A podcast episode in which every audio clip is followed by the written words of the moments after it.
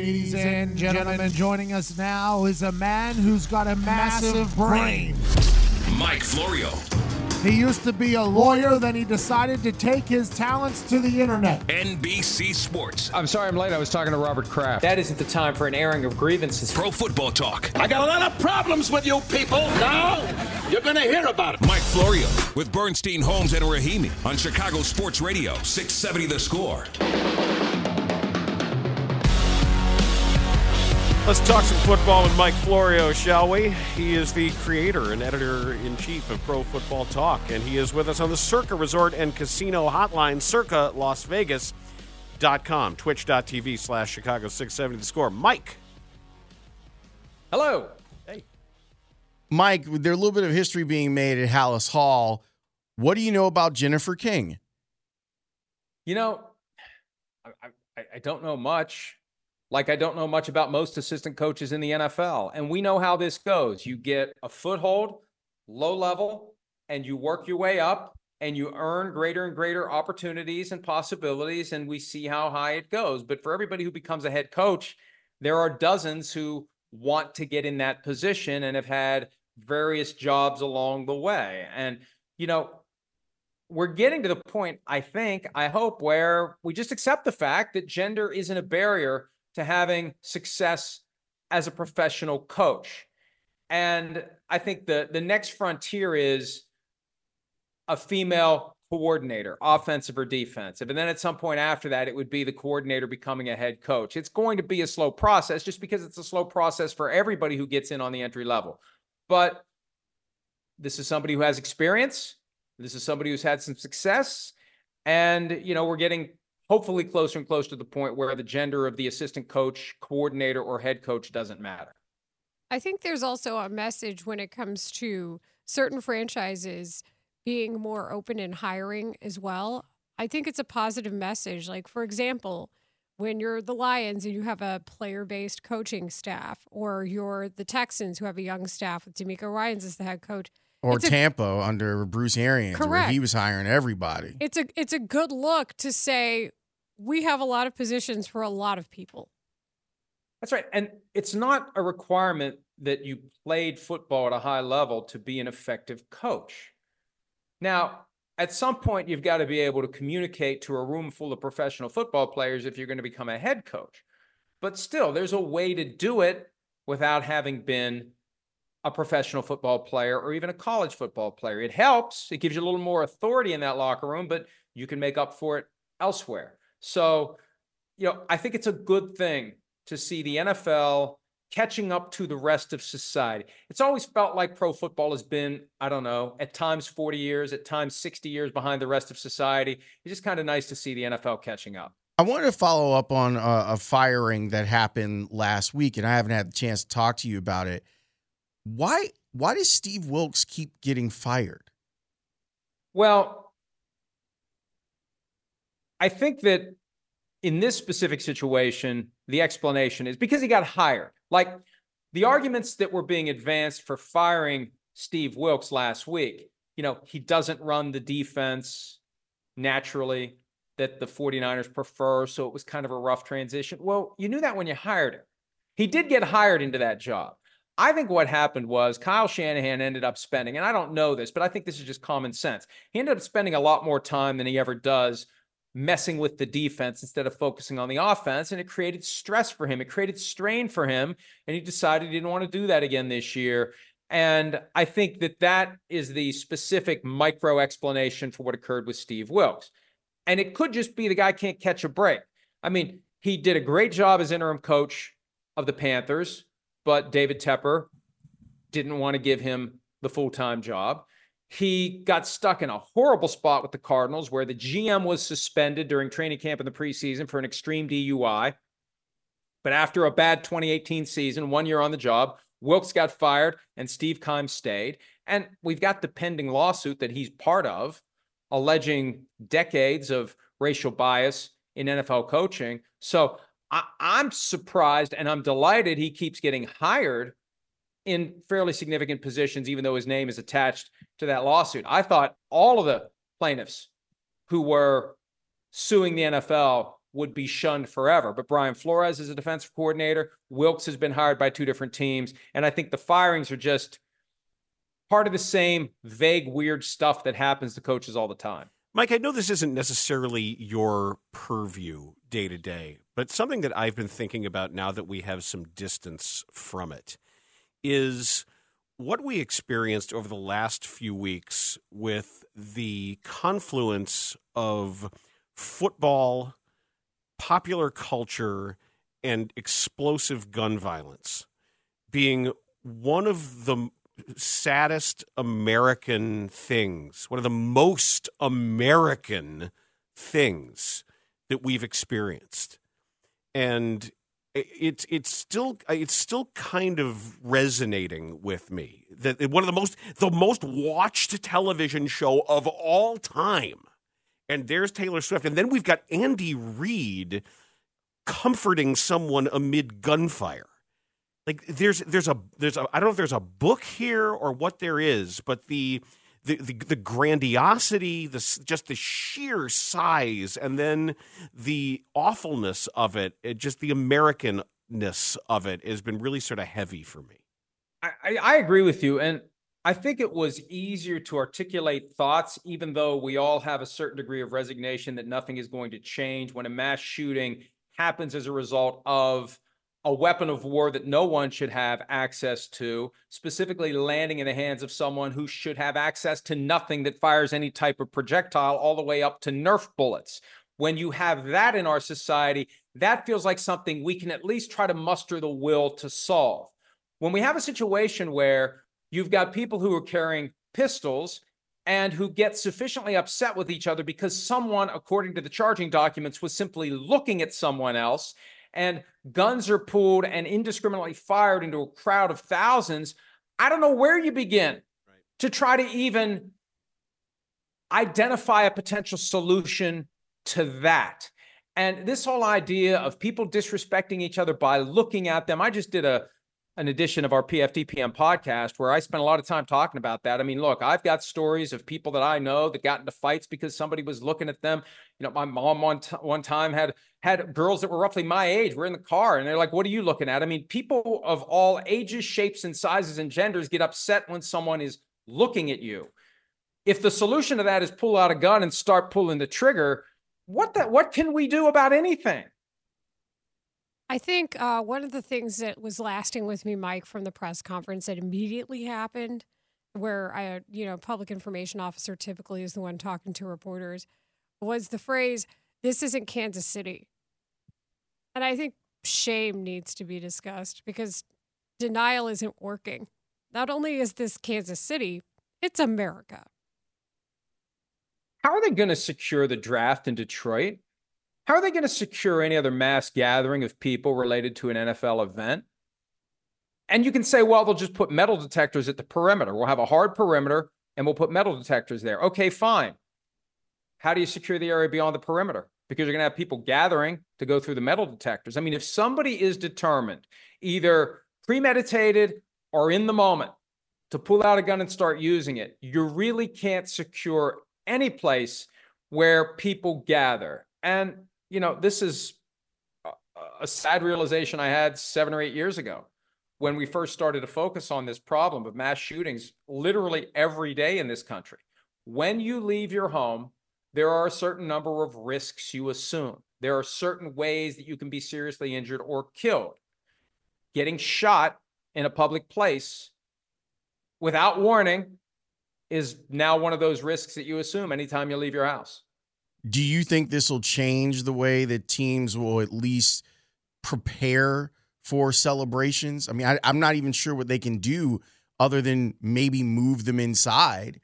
But even then, there's still risks. So, is this a throw your hands up, or do you think that NFL teams will even study this and say, what is it that we can do if our team wins a Super Bowl and we want to hold a rally for all the people that support us, but we want them to be safe? Well, I, I hope that every city will use this as guidance for any gathering. And I think the only solution is to have that clear perimeter where no one's getting through without passing through a metal detector. But again, that doesn't eliminate the risk of something happening on the other side of the perimeter, but at least it doesn't happen in the event. That that's really the only way around. Like, you know, a stadium is incredibly secure. Fine, but the process of getting to the stadium isn't.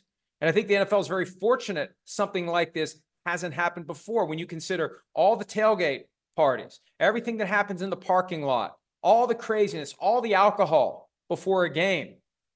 But for the grace of God goes the NFL when it comes to the kind of thing that happened last Wednesday, not happening when we've got 16 stadiums every weekend hosting these NFL games.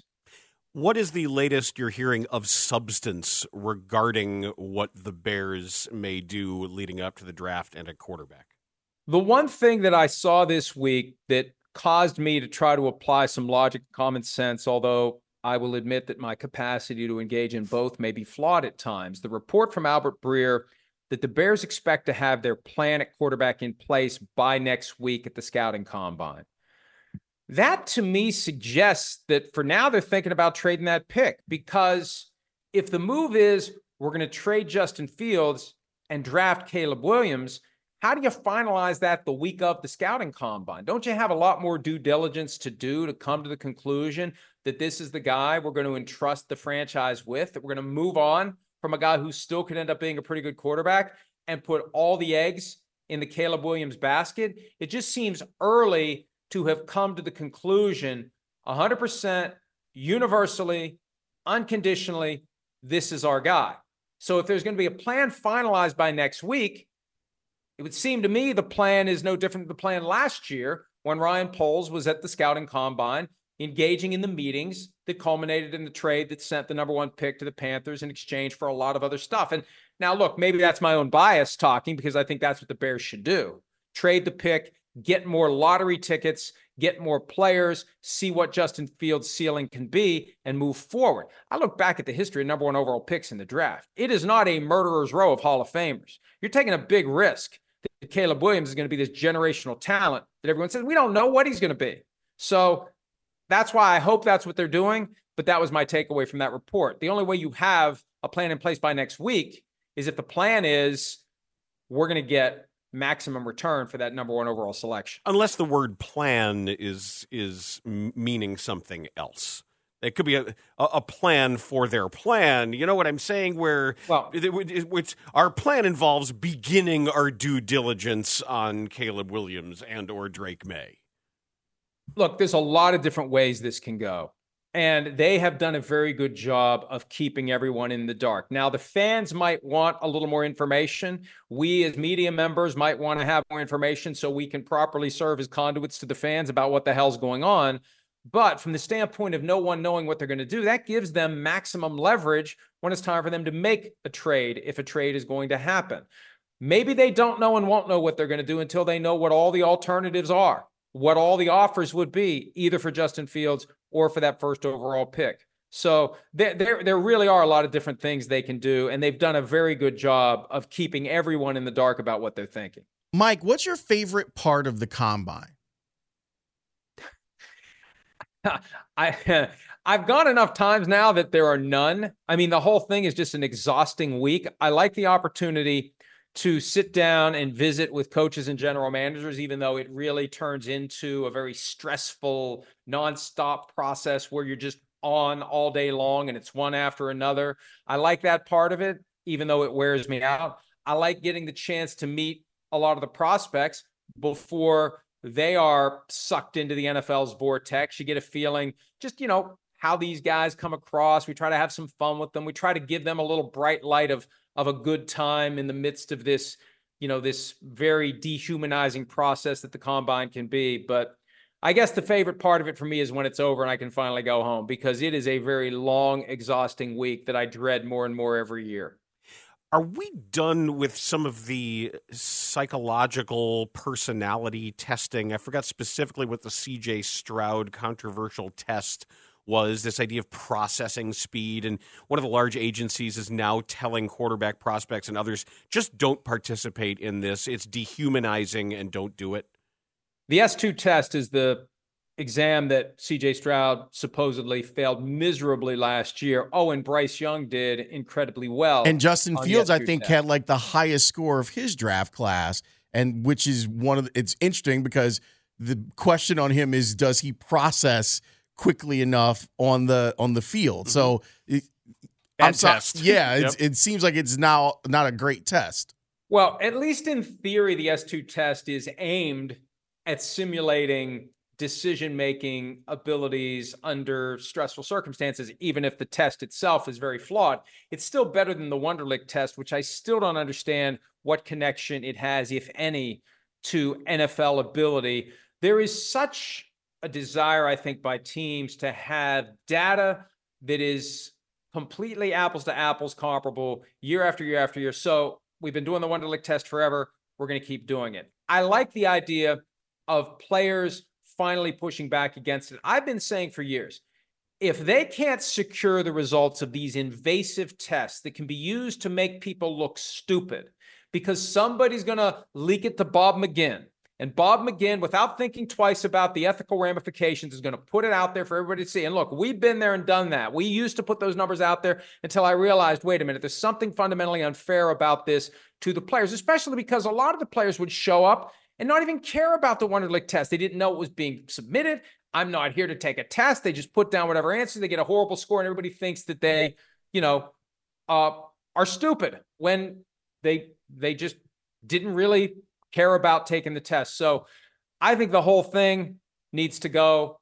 And I like the idea of agencies now standing up on behalf of the players and saying, our guys are not going to submit to this because they can't secure the scores. No matter what they do, there's always going to be somebody who's going to give the scores to someone who's going to see a profit motive in getting that information out there for clicks and views. And I, I understand we're, we're, we're in the media business here and there's money to be made, but I think there are lines that we need to respect. And hopefully this is the first step toward getting rid of all of those tests because they do get used against the players all too often. Another rule change that uh, you've discussed and that players are discussing is the gambling rules. And we saw it really rear its ugly head last offseason, right before training camp.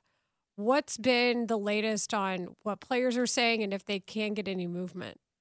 This is such a strange situation because the gambling rules flow from the NFL's power to protect the integrity of the game. And there's no bargaining that is done, it's all unilateral. The union accepts and agrees that whatever the league wants to do, it can do. And I've been surprised that the league has even allowed players to engage in sports betting on other sports. The league could say, if you want to play professional football, if you want to play in the NFL, you have to wait to engage in sports betting until your career is over. But they've created this strange minefield where, and it's as ridiculous as you can stand on the street outside of the facility and bet on March Madness. But the moment you walk through the door for your offseason workout, if you bet on the same game, you're suspended four games without pay. It makes no sense. And Chris Sims had an idea last year, and I think there's merit to this. The sports books that are stuffing money into the pockets of the owners want these guys who have a ton of disposable income and are intensely competitive and think they can win over the long haul. And we all know that you're going to lose over the long haul. The house always wins. They want their money.